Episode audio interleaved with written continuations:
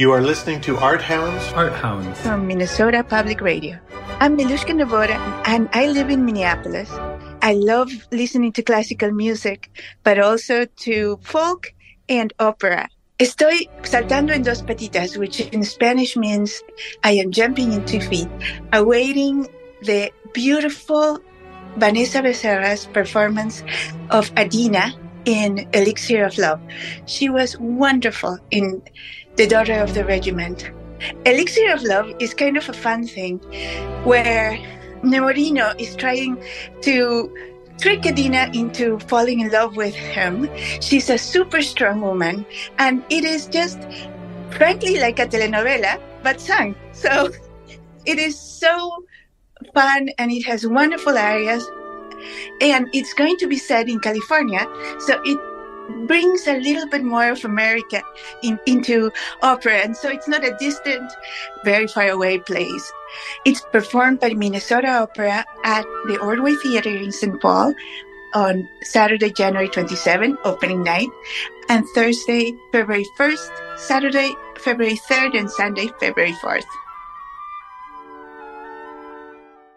Hi, I'm Sam Johnson. I'm a Minneapolis-based performer and performance maker.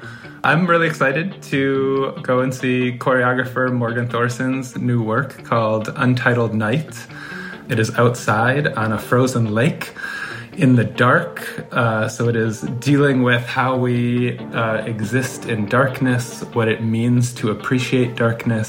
My understanding is that it comes out of Morgan kind of exploring and wrestling with things like climate change and how do we kind of spur ourselves onto action around something like climate change.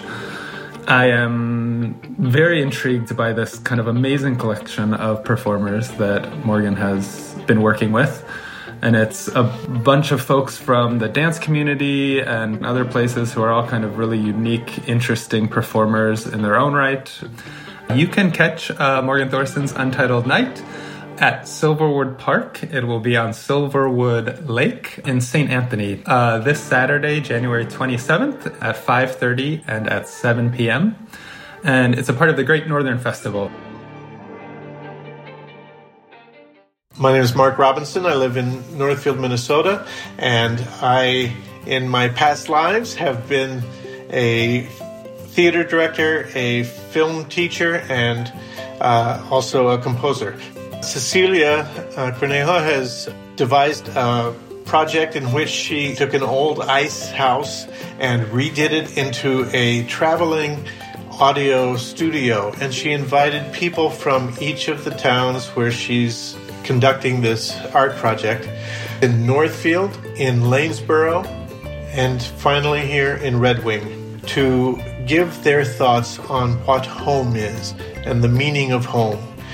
Those were transcribed, and people then took those sentences and they embroidered them into squares. And so in each of the cities, they have created a large quilt.